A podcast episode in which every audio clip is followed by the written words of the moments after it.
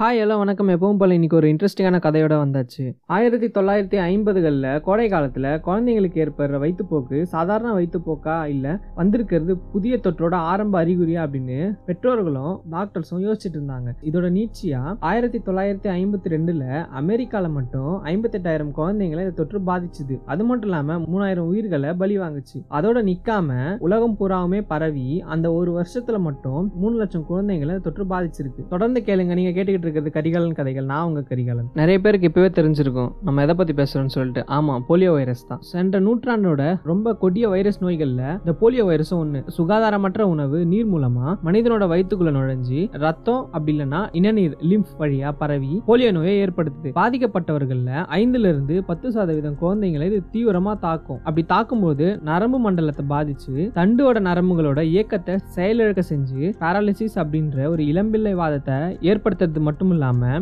அவங்கள சில பேருக்கு மூச்சு தசைகளோட நரம்புகளை பாதிக்கிறதுனால மரணத்தையும் ஏற்படுத்துது. எண்ணிக்கையில குறைவுதான் அப்படின்னாலும் போலியோவால பாதிக்கப்பட்ட ஒரு குழந்தை இருந்தா கூட அந்த நாட்டுல இருக்கிற எல்லா குழந்தைகளுக்கும் போலியோ பாதிப்பு ஏற்படுற அளவுக்கு வேகமா பரவக்கூடிய ஆரண்ய வைரஸ் வகை தான் இந்த போலியோ. இவ்வளவு வேகமா பரவ இந்த நோய்க்கு முதல் முதலா முற்றுப்புள்ளி வச்சவர் யாருன்னா ஜோனஸ் சாக் அப்படின்னு ஒரு விஞ்ஞானி தான். போலியோக்கு எதிராக இரண்டு வகையான தடுப்பு மருந்துகள்ல சொட்டு மருந்துக்கு முன்னாடியே தடுப்பூசியை கண்டுபிடிச்சு முதல் முதலா இந்த நோயை கட்டுக்குள்ள கொண்டு வந்தவர் தான் ஜோனஸ் சாக். அமெரிக்காவோட நியூயார்க் நகரில் ஒரு ஏழ்மையான யூத குடும்பத்தில் ஆயிரத்தி தொள்ளாயிரத்தி பதினாலு அக்டோபர் இருபத்தெட்டாம் தேதி பிறந்தாரு ஜோனஸ் எட்வர்ட் சாக். சாக் தான் குடும்பத்திலேயே மூத்த பையன். அப்பா ஒரு ஆடை தயாரிப்பு நிறுவனத்திலையும் அம்மா வந்து வீட்டு வேலையும் செஞ்சுட்டு இருந்தாங்க. அவங்க என்னதான் ஏழ்மை நிலையில இருந்தாலுமே அவங்க அம்மா வந்து நீங்க சாதிக்க பிறந்தவங்க அப்படின்னு சொல்லி ஊக்கமான வார்த்தையை சொன்னதுனாலவோ என்னவோ சாதிச்சாரு சாக். குழந்தையா இருக்கும் போதே அறிவியல் அவருக்கு சுத்தமா ஆர்வம் கிடையாது. ஆனா புதுமைகள்ல ஈடுபாடு அதிகமா இருந்தது. முதல்ல நியூயார்க் நகர சட்டக்கல்லூரியில தான் சேர்ந்திருக்காரு. அதுக்கப்புறம் அப்புறம் அவரோட தாயினோட அறிவுறுத்தல் காரணமா மருத்துவ படிப்புக்கு மாறினாரு. படிக்கும் போதே பரிசோதனை கூட தொழில்நுட்ப பணியாளரா வேலை பார்த்துட்டு இருந்திருக்காரு. ஆயிரத்தி தொள்ளாயிரத்தி முப்பத்தி ஒன்பதுல நியூயார்க் மருத்துவ கல்லூரியில மருத்துவ பட்டத்தை முடிக்கிறாரு. அந்த சமயத்துல அமெரிக்கால போலியோவால பல்லாயிரக்கணக்கான குழந்தைகள் பாதிக்கப்படுவதை பார்த்த அவரு போலியோ தடுப்பூசி கண்டுபிடிக்கும் ஆய்வுல இவரையும் ஈடுபடுத்தியிருக்காரு. இவர் என்ன சொல்றாருன்னா என்ன நானே தொற்று நோய் உண்டாக்கும் ஒரு வைரஸ் போல நான் நினைச்சுப்பேன். அப்படி நான் மாறினா நான் என்னெல்லாம் செய்வேன்? அப்படின்னு யோசிக்கும் போதுதான் அது மிக பயங்கரமா இருக்கும். அந்த பயங்கரம்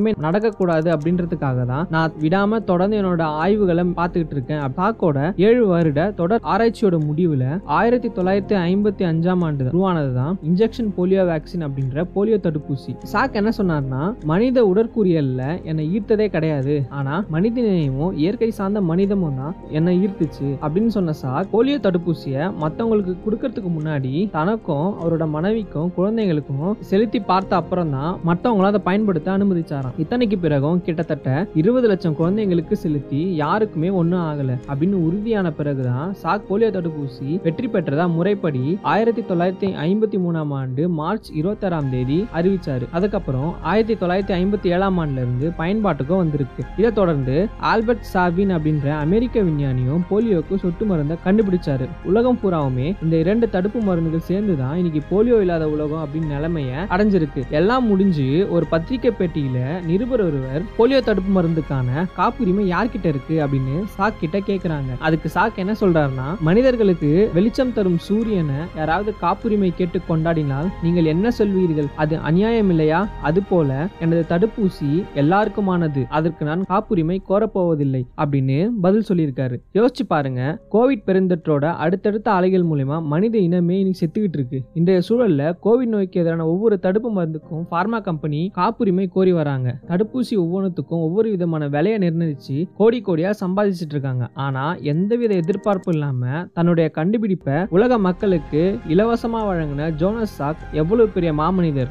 மனிதர்கள் தாங்கள் படைக்கப்பட்டது எதற்காக என்பதை உணர வேண்டும். தாங்கள் செய்யும் வேலை அவர்கள் பிழைப்பதற்காக மட்டுமில்லாமல் மற்றவர்களுக்கும் உதவி தங்கள் மனம் திருப்தி அடையும் வண்ணம் அது இருக்க வேண்டும் அப்படின்னு ஜோன் சாக் ஒரு முறை சொல்லியிருக்காரு. அவரோட வாழ்க்கை கூட அப்படிதானே? இதோட அடுத்த கதையில சந்திப்போம். நன்றி.